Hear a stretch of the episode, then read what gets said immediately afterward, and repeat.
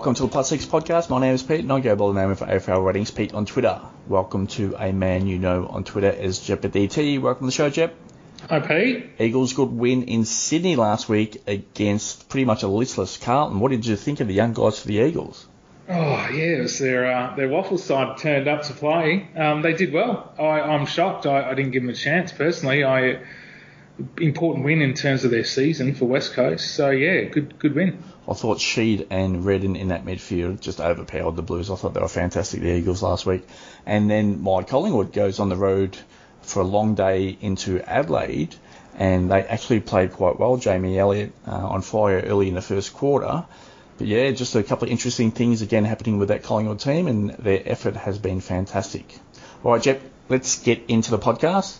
So for the listeners, as always, if you retweet any podcast link that is sent out via Twitter, you go with a chance at winning winning a uh, plus six podcast cap. We're going to give some more away next week.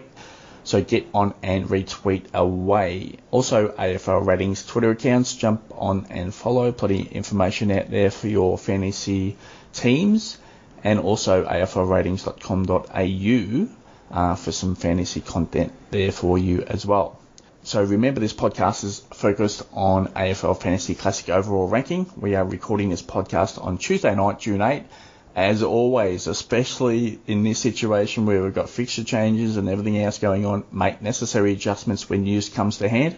A couple of additions I've got this week just for a bit of a uh, information-based uh, think thought process for myself. Um, so we do have an additional trade for next week. So we go to four trades. So make necessary adjustments there. So just quick thoughts on that, Jep. What are you thinking about the four trades next week?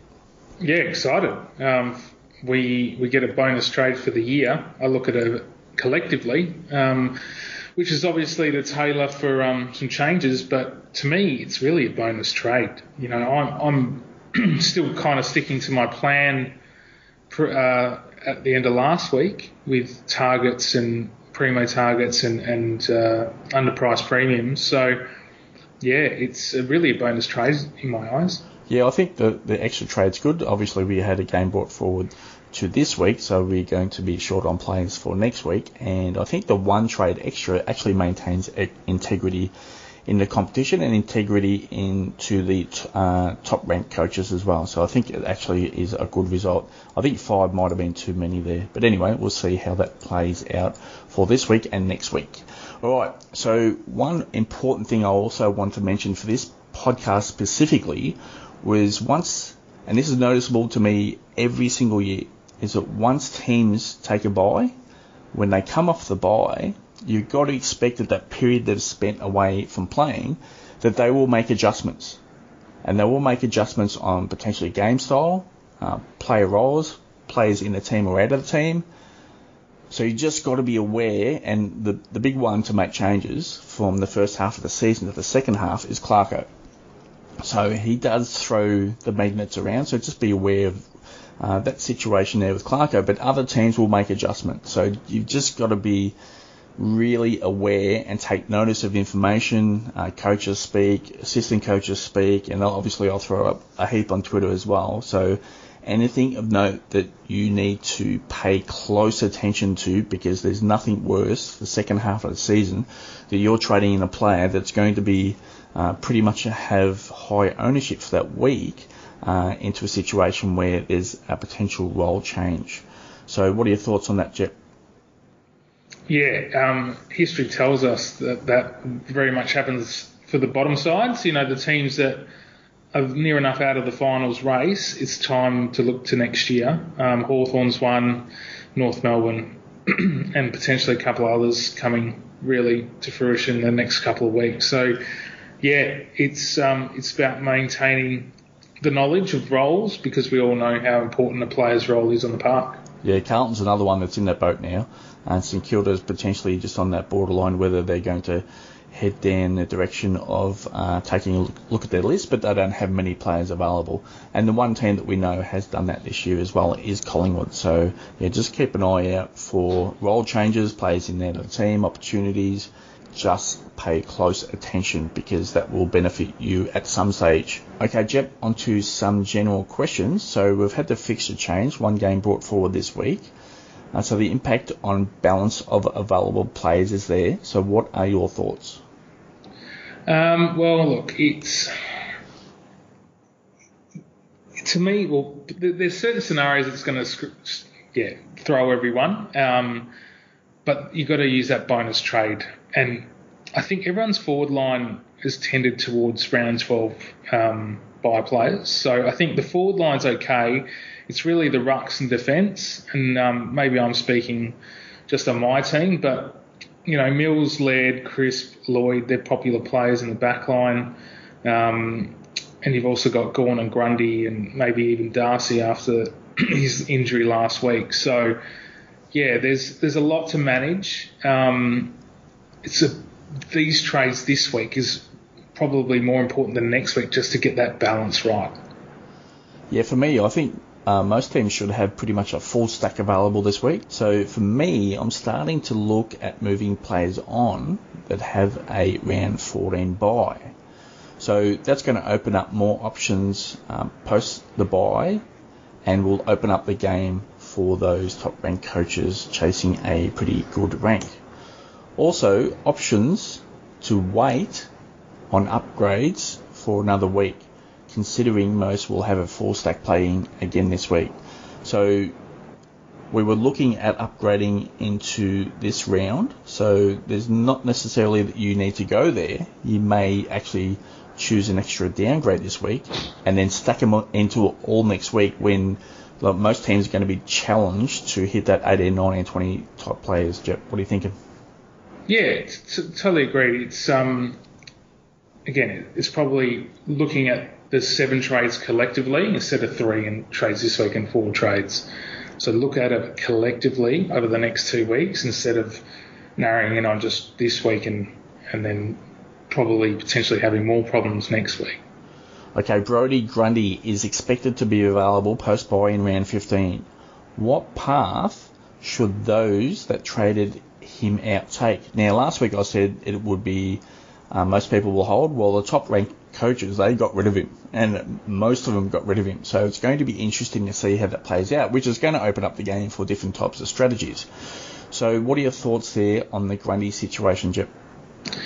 Well, my strategy, I did offload Grundy in the end, and I traded him to Sean Darcy, only because of the forward status. You know, his DPP and the likelihood that he was a top six forward um, or thereabouts was was enough for me to get rid of him and, and to maintain rank was all about the points. But unfortunately, Darcy's gone down with a minor hammy, um, and it's just it was the one play I couldn't afford to get injured. Um, so yeah, it's it's thrown a thrown a bit of a, a curveball, but um, I think a lot of those top ranked coaches are really relying on Ned Reeves to come through with the goods in, in the next two to three weeks with cash generation and points.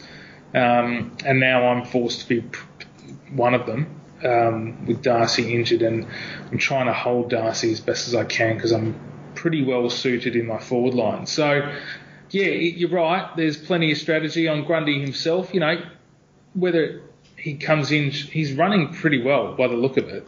Um, from what social media and Twitter tells us. Um, some of the photos, he's in you know in a big stride, and he, he'd probably come back and hit the ground running straight from the get go, not not as if it won't be as if he's missed a, a game at all. So yeah, it's it's definitely going to be interesting how it plays out. Um, but that's why we love the game, hey. Yeah, it's interesting how you uh, said you were going down one direction last week and flipped, and I said I was going down one direction of trading, and I flipped as well, and I actually held. So it was just interesting, and for me it was that extra um, the mood change in fixture, so that changed my strategy. So it was just making a necessary adjustments that I needed to, but I had name curves as, as, well last week, so I had that issue already ongoing for last week. So it's interesting how we both sit on a podcast we're doing one thing and we end up doing exactly the opposite. Yeah, so, that pressure points, mate. For me, it was the pressure points, and I and I gave in. It was probably indi- well, undisciplined, but we'll see how it goes. Yeah, for me it was the name curves that, that tipped me over the edge what I needed to do there. So yeah. I had to move him on, and was pretty much going to hold Grundy now for the whole period that he's going to be out. And yeah, he's going to be fully fit potentially when he returns. So just on that situation there, I think if you can bank some cash over the next two weeks, so that's seven trades, um, it's not going to be too much of a difficult upgrade. He's just under 800k there, so he's not overly expensive still. So Darcy to Grundy is 117k. If you've got coverage this week and next week, then that's you don't need that much to upgrade there. Uh, for those who went down to O'Brien, uh, it was a good situation to be in, especially right now with Darcy going down.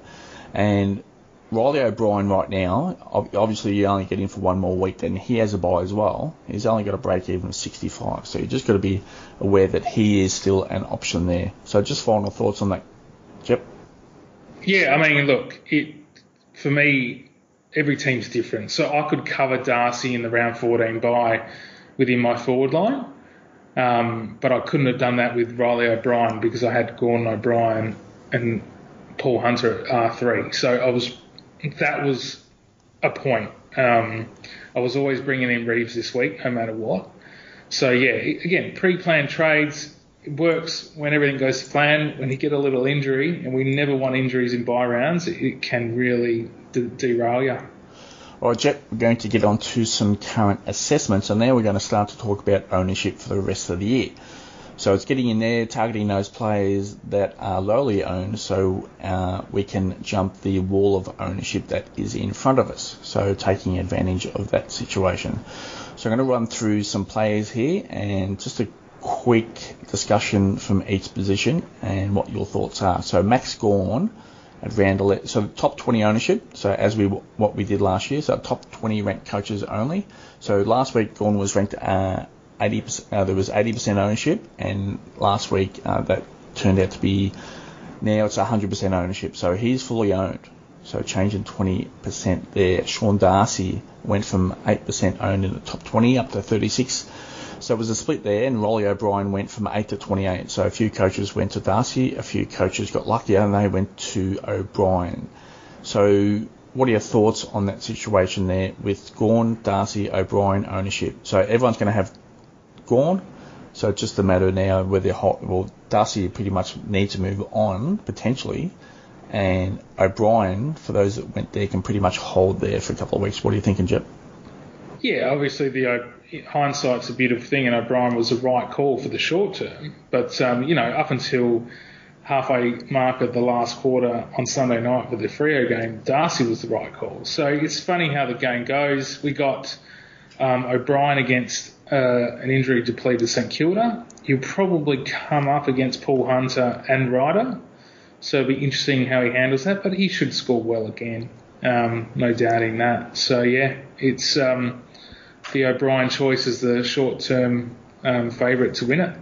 Okay, so high ownership in midfield there. So Jack Macrae is at 100%, so fully owned.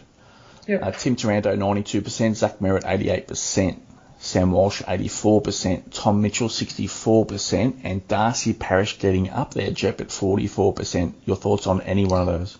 Yeah, I mean the Parrot, like I saw Parish in the flesh against West Coast a couple of weeks ago now, and his second and third efforts, his intent, um, he is not the player he was 12 months ago. Far, far, far improved, and I'd almost argue he's the most improved in the AFL this year. So, yeah, the Parish move for those coaches, whether they made it two weeks ago, three weeks ago, or even last week, they're sitting pretty, and I think they'll hold. They're highly ranked at the end of the bye rounds. So now a little bit into the forward line, got some DPPs in there, so we'll just um, I'll list them and, and talk about some ownership here as well. So Aaron Hall at 96% owned, so pretty much full ownership there. Josh Kelly at 76%, so some coaches in the top 20 still don't have him, so but he's wholly owned across the board, you would think so. Dustin Martin ownership starting to go up there at 52%. Lachie Hunter 44, so he's about the mid-range there. And then we go into Nick Hind, who's 100% owned in the top 20, so there was a quite unique pick, and most of those coaches would have had him from the earliest parts of the season. And the other one there that has seen a, big jump in ownership, Jep, is Isaac Heaney. He's now up to 56% but he was a little bit slow last week. And as what we, what we have said in the podcast previously, he plays in that half forward role, so you're going to get some volatile scores. What are your thoughts on any one of those? Yeah, I think the Hunter percentage surprises me. Um, 44%. I thought they would have been a little bit higher. Um, but yeah, with Heaney, they play Hawthorn this week. It's a really good matchup for him, isn't it? Mm. So plenty of ball coming in the forward line. You know, he gets three figures there. So, and look, for me, again, based on my team and the way it was planned out, I couldn't get Heaney because of his round 14 bye. so it's it's amazing how this split of bye rounds. I found it. I can't remember it being this difficult. Um, maybe I've just got a short memory, but um, yeah, the teams and I would have jumped at the chance at Heaney if he had even the round 13 bye. So yeah, it's going to be again interesting how this plays out to to the end of the bye rounds and even to the end of round 15 because I think by the time uh, the uh, round 15 ends, we'll have a pretty good gear of all our primos where they sit, and the top sort of coaches pull away from the peloton, as I used the metaphor last week. Okay, what we've got now is we'll have a look at defence, and that's Rory Laird at 92%, so pretty much fully booked there. Sam Docherty at 68%, solid. Callum Mills, mid range, 56%. Tom Stewart, 40% only. So Stewart might be a little bit of a target there for the remainder of the season. Um, Callum Mills, mid range, he's been solid at midfield or defence. Your thoughts there on any one of those, Jep? Yeah, so no mention of Whitfield yet, which is reasonable. That's obviously going to jump up, and he's going to be the number one target for those top ranked coaches naturally. Yeah, Stewart, look, I'd, I'd still, I, I think you can pick up Stewart at any time. I don't think there's a danger of him jumping out of um, uh, affordability. So I'd be leaving that last spot, upgrade spot to the very end for defence personally. Um, you know, there's some really juicy picks in the midfield. So yeah, the Stewart call, I'd leave, and but he gets it done most weeks, doesn't he? Now we're going to move on to low owned players. So it's Brodie Grundy is now down to 8%. So that's two coaches in the top 20 that retained hmm. Brodie Grundy. So, man, it's going to open up the game for the second half of the season and what coaches do over the next couple of weeks. And I agree with you. Once once we hit post bye for Collingwood, he's going to be good to go. Yeah. So I don't think there's an issue there on his fitness. So they're just going to being completely conservative with that neck injury. So uh, he's going to have to be a target relatively quickly. So just a quick comment there on Grundy, Chip. Yeah, I think those two owners that held Grundy, if they can manage the next two weeks with bye players, um, they're laughing. But if they're struggling to get 18 on the park next weekend, it could be a real problem. So yeah, again, lots to play out. Uh, you know, hindsight for me personally, do I wish I kept Grundy? Probably not. I think the trade call was still the right call for points and overall rank. Um, it just you just need a little bit of luck. So we're going into the midfielders now, so they've got pretty much lower ownership here. And if we don't mention a player now, that means they have little to no ownership. So it's Callan Ward at 20%, a little bit of an increase there. Brad Crouch 20%, a little bit of an increase there as well. Jack Steele is up to 16%. Now there's a high ceiling player that uh, has low ownership. Clayton Oliver 8% another high ceiling player that is low ownership. Bontempelli has been absolutely remarkable this year. 4%, so it's only one coach, so very light ownership there. Jarrod Lyons as well, 4%. Lachie Whitfield, total ownership in that top 20 is 12%. He is the target this week, and I believe he's almost a non-negotiable. He's at that right price range, and we could see a quick jump in salary there. So most people will go with, with Whitfield this week, and I think that's a pretty good call there as well. Andrew Gaff, at 12%, so a bit of a unique with a high ceiling. And one player that has had a monster ceiling has done quite well this this year is Ben Keays. He's only got 4%. Your thoughts?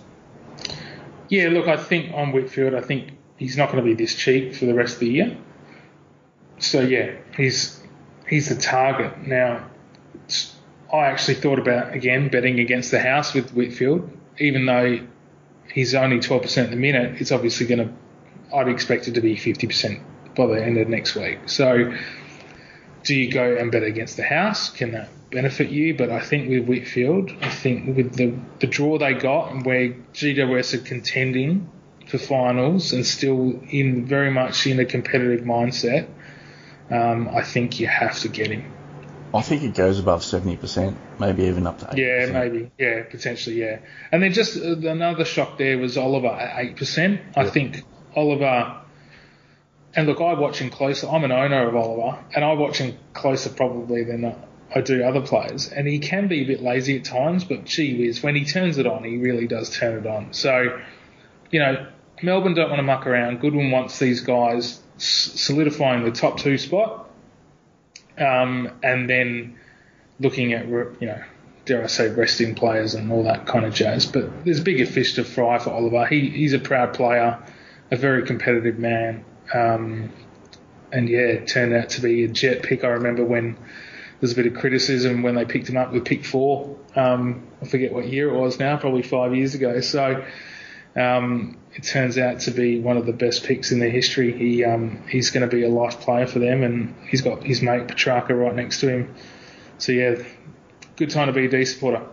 All right, couple of plays to finish off on the ownership discussion here. Jack Ziebell's got 20% total ownership, so he's uh, got forward or defender status. So at 20% ownership, I think that's actually not a bad target there. So we know he's mm. going to average. I, I, I, still suspect over 100 points from this point on. And if he starts to hit those ceiling games again, uh, that's potentially a good pivot onto Ziebell there. So he's seen a drop in salary, so that's one player you might want to target.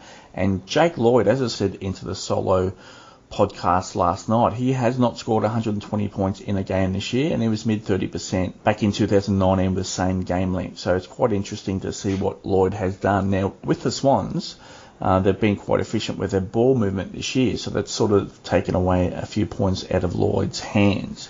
But yeah, just 12% ownership for Lloyd, and I still think he's pretty much a solid 100. So just a couple of plays there to discuss, Jep, Ziebell and Lloyd. Yeah, Ziebell, I think, again, uh, both of them will score three figures um, from here on in. I think Lloyd is is still warming up. I think there's Dawson takes a lot away from him. I'm a Lloyd owner, and I'm again watched it probably closer than most. And Dawson is taking a bit of a way, a bit of direct play mm. away from it with his long left foot. So, and then we know the way North Melbourne are playing. So Ziebell and Hall, when Hall's playing, Ziebell probably scores at 10 points less because um, Hall's a much more direct line breaker, and that's obviously encouraged by his coach and coaches. So, yeah, I um I prefer Lloyd over Ziebell personally, um, if you had to choose. But interesting play, and um, I still can't even nut down why Lloyd has had a quite a year.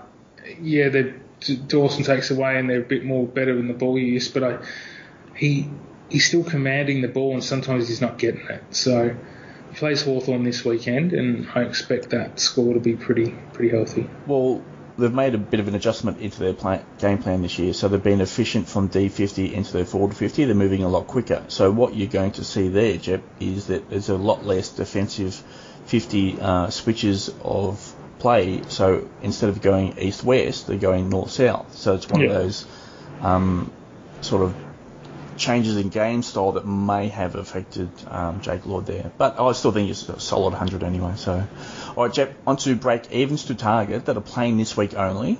Uh, we only got three plays with a negative break even. So, a quick discussion on these players. So, Ned Reeves, I think, is going to be highly targeted, 245k minus 21. We've just got to hope that uh, Clarko just settles Reeves into that team, and I think a lot of coaches are going to benefit out of that. Again, minus 21 break even. If he's in that team for the short to medium term, there is a decent salary increase.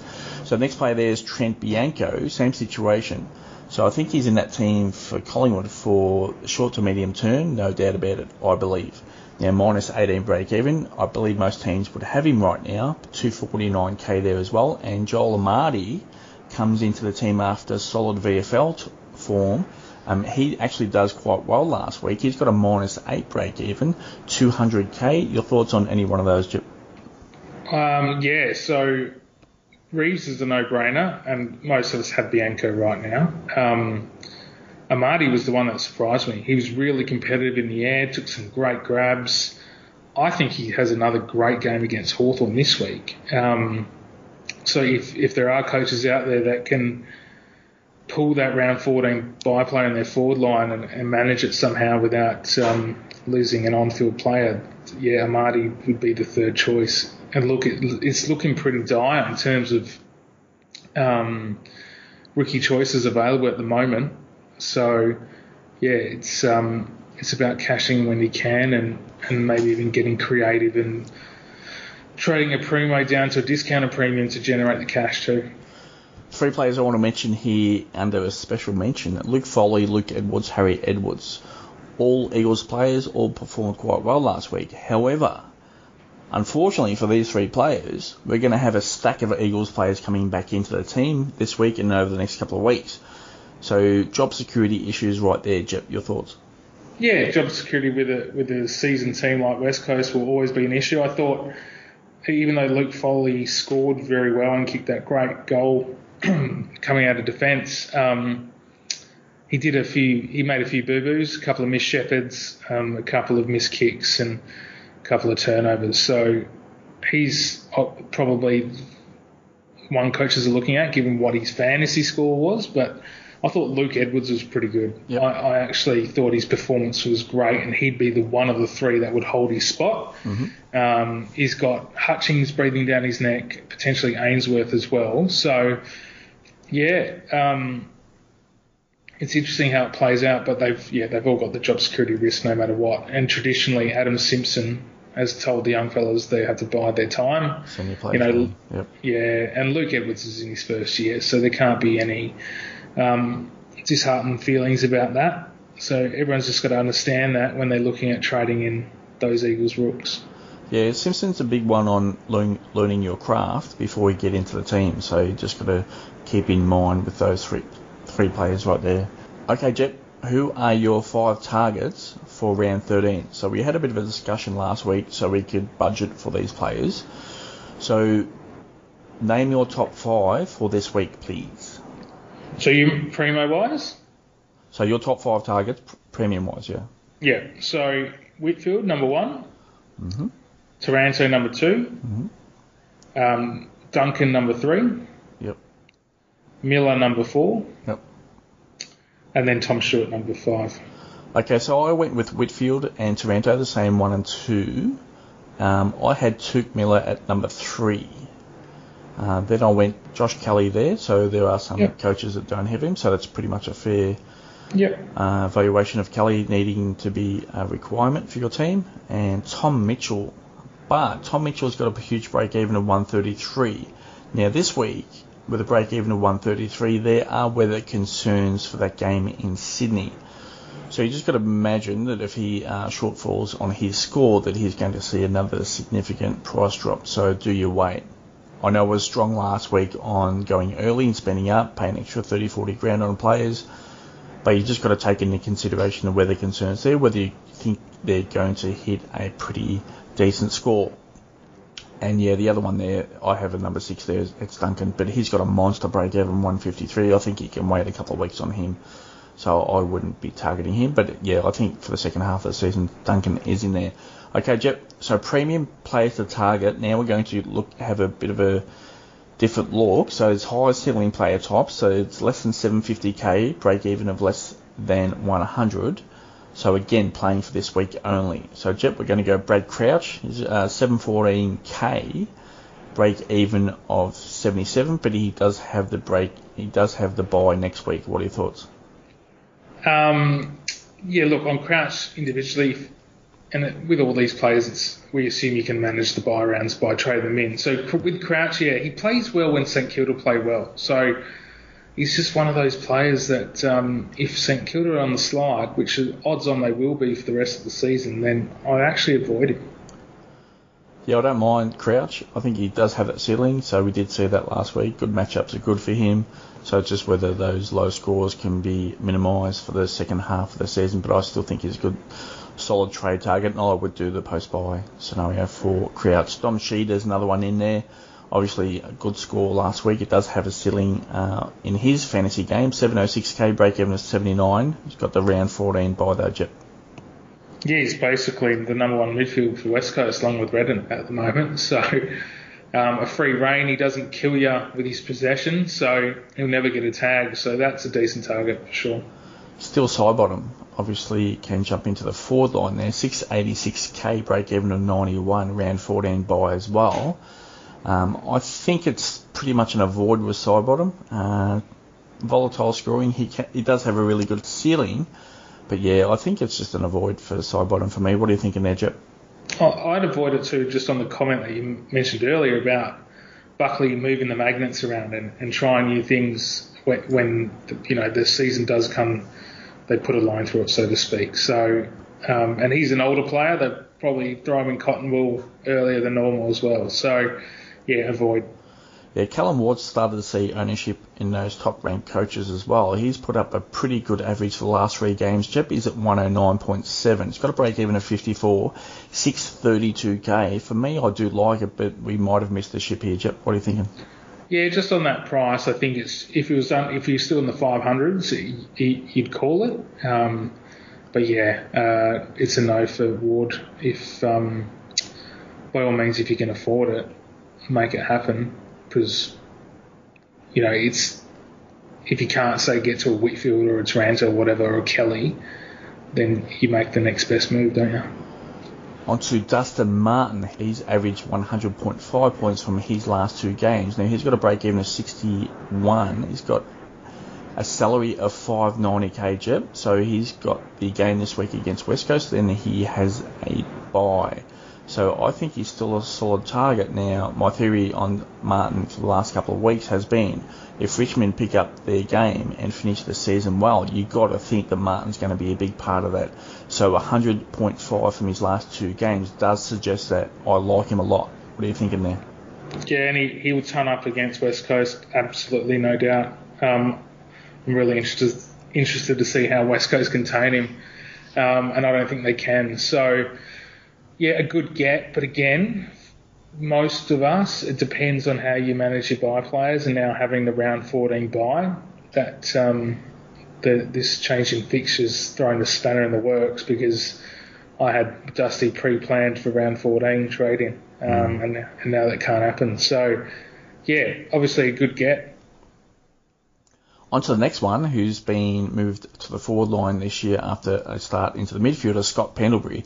So he's down to 586k. He's got a break out of a 94. So again, started in the midfield this year, moved to the forward line. Buckley said he had some injury issues, so they were just trying to manage him through that. Now Jamie Elliott comes back into the team and Pendlebury starts at half back, which is a premium scoring position, and that's fantastic. So he started scoring quite well. Now, what we did see at halftime in round 12 against Adelaide is that Pendlebury went, then went into the midfield and Jack Crisp went to defence. So, man, you just got to be really careful what Buckley is doing to this team. He's moving players all over the park. However, Jack Crisp going to defence is not so bad, and Pendlebury going midfield or half back is not so bad either. They are two premium scoring positions.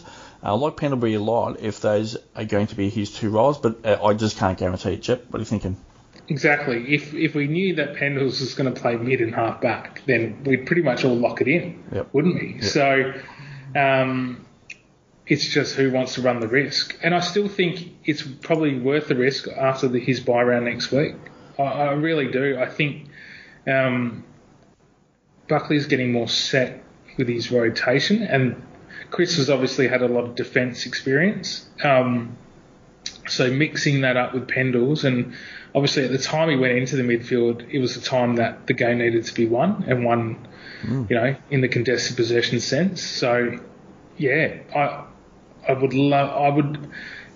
To me, it was it was a bit. Of, I could understand why he was playing half forward. Um, it was to you know deliver the ball inside 50 cleanly and, and very well, but these days, you can do that from defensive 50 quite easily. So I, I hope Bucks and the coaching staff at Collingwood leave him there behind the ball. Okay, Reilly O'Brien. I was big on him last week. Also Sean Darcy, but it's just the cards have fallen O'Brien's way. Now he's got a break even of 65, 584k, scored 111 in round 12 in a pretty much a soft matchup, and potentially there is a soft matchup coming up against the Saints this week he has the bye the week after. At 584 kg, if you would have told me this again pre round one, that, and he wasn't injured, and he was 584k. I'm just insta trading him in. I think he's a monster target still. Yeah, yeah, and that theory for sure. Um, and I reckon he goes well again this week. So, oh, to me,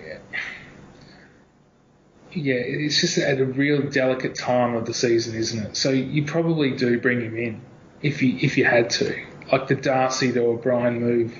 Again, assuming you can manage the bye around players, yeah. is not the worst move in the world because it nets you over 100 grand. So let's think about that when we have very, very few cash cows available. So I feel like there's about 70% of coaches hoping for a debutant this week with the, that's just had the bye. I think they'd be should be going to church a bit more and keep praying because it's not going to happen. Um, so those moves will come to light once we uh, see the teams on Thursday.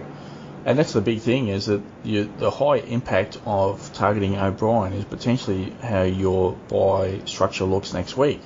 Now, with the one less game and the one extra trade only, is that you know that many people are going to have to forego O'Brien this week based on what they're looking at for next week. So it has high impact. All right, Jep. Yeah, and sorry, just lastly on that, mate, was um, the Reeves issue. So yeah. I think those highly ranked coaches, Reeves, and for me, my mindset was, well, Reeves the backup. You know, if the Darcy thing doesn't work out or Reeves comes in, I'd flip Darcy to the forward line and Reeves plays R2 for the short term. So, yeah, it's going to be interesting how it plays out because Reeves could score 40s and 50s, really, um, and Brodie Grundy comes back in, and those two coaches that held Grundy in the top 20 will be licking their lips. So just to, I'm looking at the numbers here I've got for the bench, the ruck bench in the top 20. So yep. I do track that as well just to see where uh, bench cover is, especially for those rucks, and especially if there's an injury go down, you can actually take advantage of who people are owning.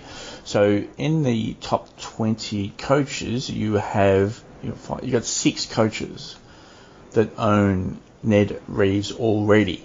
So wow. yeah, so that's a massive jump, and yeah, you can do yeah, some extra, that's... you can do some extra things now if you have him in the team. And teams number one, ranked number one and two, are actual owners.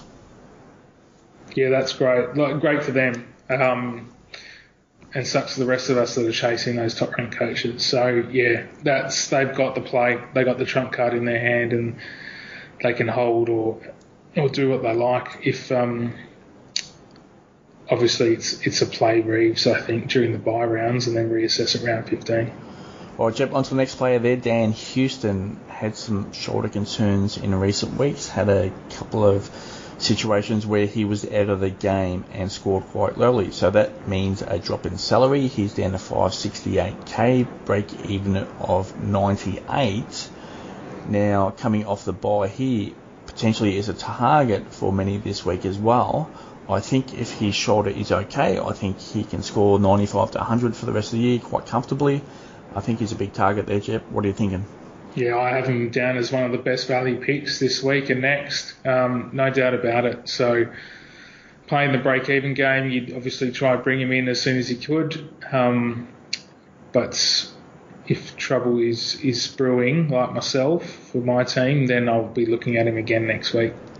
And the last player to finish off in this section of the podcast, Jep, is Isaac Heaney. 567k, and he's got a break even of 75. And he's just got to take into again the bye structure for next week for the Swans. So I think a half forward can be volatile scoring. We've seen that last week. For me, I'm, I'm, I'm maybe still on the fence with Heaney. What are you thinking? No, I think again, it's um, I think it was the right move. I think it was definitely the right move to bring in. I just couldn't do it, um, and I know many couldn't do it because they already had Dusty and Shai Bolton and Poulter and whoever else. So no, no, Heaney would come good, but he's he's obviously the short term. He's sort of the step ladder, isn't he? He's mm. not the long term go. So um, no, no, no qualms with Heaney at all, and I expect again, rain, hail or shine, a big game against Hawthorn this weekend. Okay, Jep, on to a few players from the listeners. Thank you for sending those in. Time to play like or dislike to finish off the podcast. We're going to do an 11 pack to finish off. So first up, Kyle Langford. So he's at 663k. He got the bye this week. McGrath has gone down in that midfield for the Bombers. Now, since round 9, Langford has seen a big increase in centre bounce and midfield usage. Um, and he has averaged 113 points from his last three. It's a like for me, Jep. What are you thinking? It's a like for me too. Um, Bombers are playing good football, and it's starting in their engine room with Parish and Merrett, and um, and Langford doing his bit, um, although not full time in the midfield, having some run through there. Jack Bowes, so he's at 659k, break even at 135. So it can potentially wait, but he does have a pretty good ceiling, and Gold Coast are a very high uncontested mark type team. So 101.8 uh, from rounds 1 to 8 he did average Jep. For me, it's a like. 659k uh, doesn't put me off. Uh, so I do like it. Obviously, the Suns are coming off their bye, and he's available uh, to play return from injury this week. What are you thinking? Yeah, I really like him. Um, the, it's just the break even 135 that throws me off. So, mm. in essence, in this type of environment, again with very little cash generation, you probably wait a week. So really keep an eye on him for next week in round 14. Okay, on to Travis Boak. Uh, we know he has high midfield usage, 699k, and now he has a break even of 112. He's averaged 95.8 points this season, Jep. So he's only scored 100 points or more in 30% of games, which is pretty much a low output. Now, if you're going to target Boak for a midfield spot, you pretty much want players to score 100 points or more in that like 70 plus, 65% plus range, and he's only at 30%. Mm. So for me, I'm saying no to Travis Boak. What are you thinking? Yeah, I agree. I think there's a bit of um, players have stepped up. Willem Drew, namely, so he's found himself forward of the ball a little bit more than last year. So it's a no for me.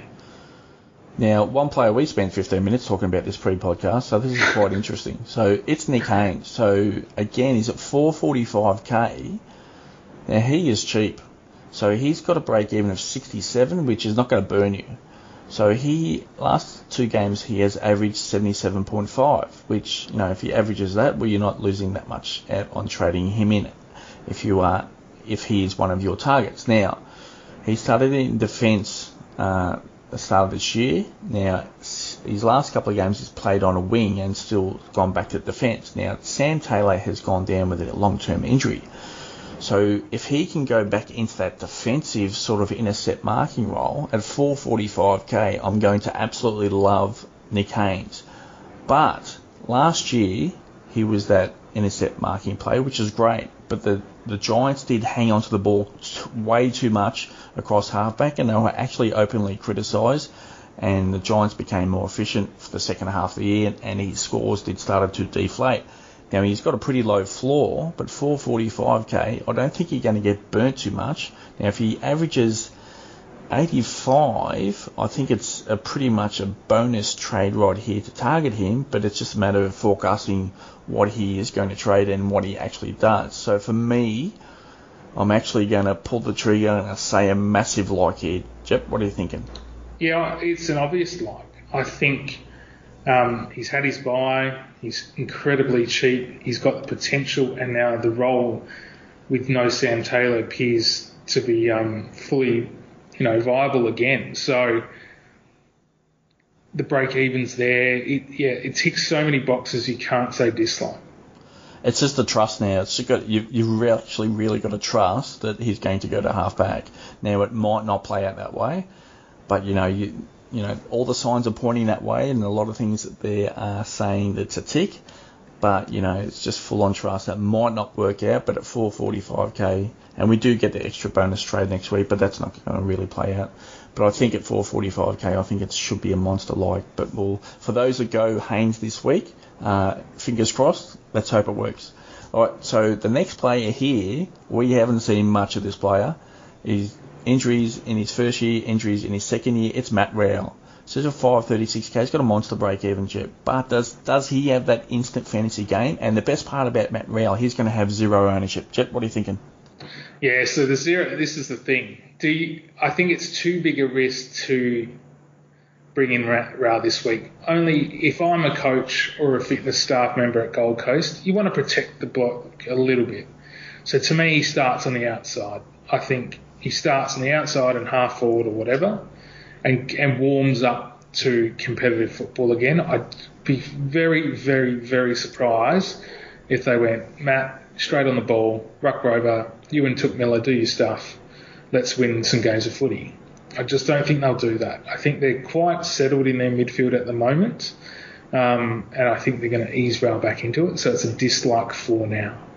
Yeah, Monster Light for me. I actually think this is actually a pretty good pick, and I actually think he'll go in for the midfield, and I actually think he'll go in for the midfield for high usage. Um, it's not a guarantee though. At 536k, again, you're going to pay up. He's going to drop in salary a little bit more, so you just got to factor in that that you might want to target him in a couple of weeks, maybe even next week, and get a bit of a look at it this week, see what happens. So, but no ownership there is a big tick there for Rowell. The next player, Jack Lukosius, did go back into the fence to cover off on Jack Bowes. So he should now potentially come, come back out onto a wing, but he did score 114 points while he was back in defence. So uh, the Gold Coast got heavily scored on. Obviously, when teams are getting scored on and there's inside 50s against, that's more fantasy scoring opportunities. He scored 114 points, so he made the most of moving back. So back onto a wing, 613k, break even to 53 is actually quite good, but I'm going to say no, I don't like Jep. What are you thinking? Yeah, no, it's a dislike from me. Just although the last two weeks have been, well, his last two games have been great, um, it's consistency, and he's just not there yet. Maybe one for next year. Okay, the next player who was min salary a few weeks ago, and he is off to an absolute fly in his career. Now, he's not fully owned in that top 20, which is quite interesting. So he's going to generate a stack more salary, and this is Caleb Poulter, 452k, break even of 14. So he's still going to make a, a stack load jib. So he's averaged 75.8 points for the season, and his last two of three games, he's scored 100 points or more. So for me, even if it's at 452k, for those that don't have Poulter, you know, we're talking about targeting other players like Haynes there. But if we had a choice between Haynes and Poulter, well, I'm going for Poulter for the pretty much the guarantee. So, you know, if, if you're in that situation and don't have Poulter and you're flipping between both, for me, it would be Poulter. Uh, I, am still a like at, at, this salary, even though it's massively inflated compared to where most of us uh, took him there. Um, so what are you thinking for me? It's a like, Jep. Thoughts? Yeah, it's very much a like, and I've got to rearrange my pl- trade plans because he was getting traded for me next week, and now I'm definitely not doing it. Um, he sticks around for for a while, yeah.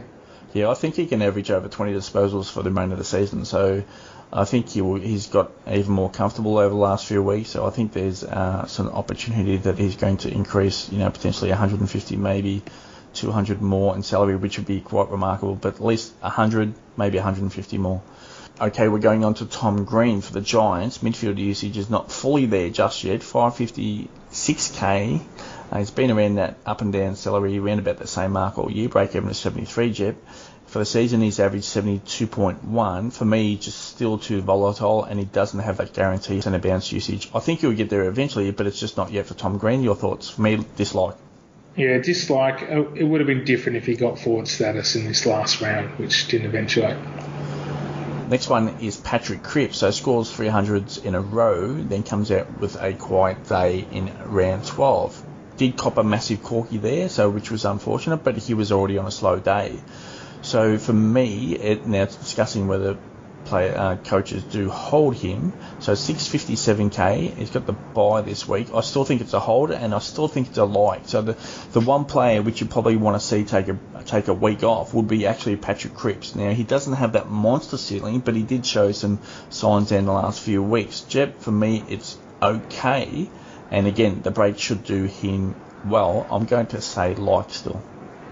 No, dislike. I um I was really disappointed with Carlton as a whole and one of their leaders. So unless he changes his tune and has a good hard look at himself, along with the rest of the 21 players that are playing most weeks, they um they're not going anywhere. And as a team, you know you need good players around you typically to score well.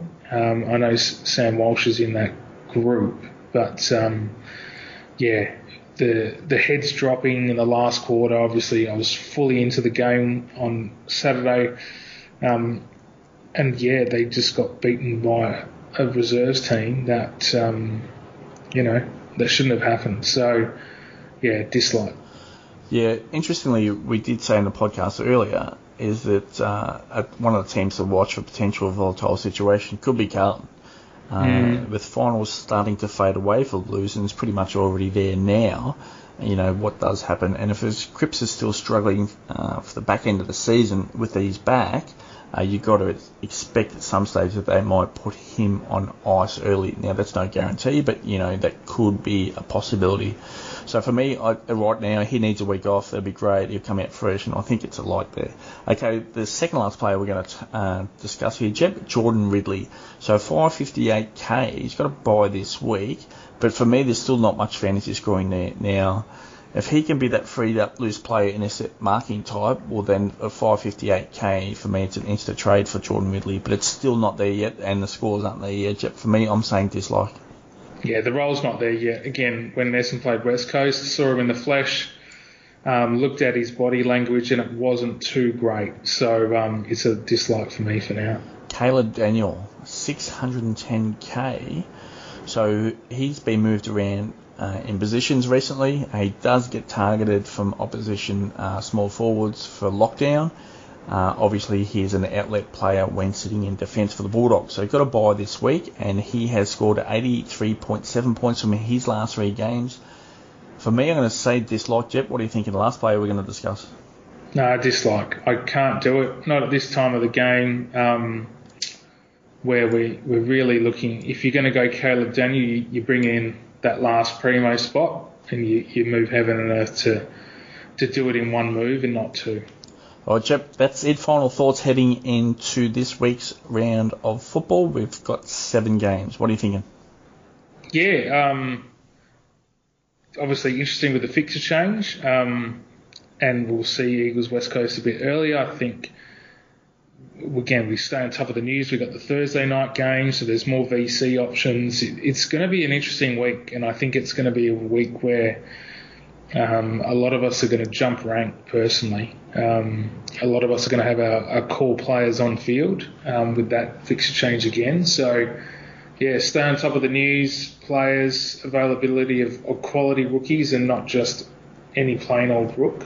Um, and then getting creative, trading or letting go of your primos for a discounted premium and not losing any sleep over it. Yeah, I'd be I'd be straight into um, once you worked out your trades for this week, and I think your trades for this week are pretty much reliant on what is happening to your team next week. So I think you really need to get into two weeks of trades here. Um, Jump out, open up another tab in your spreadsheet, and really look at.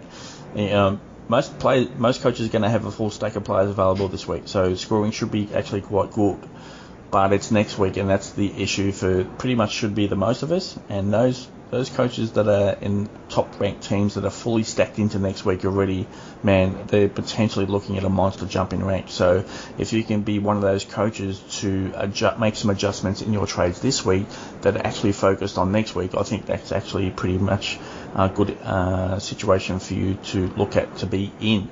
All right, Jep, that's it for episode 91. Thanks for tuning in. Thanks, guys.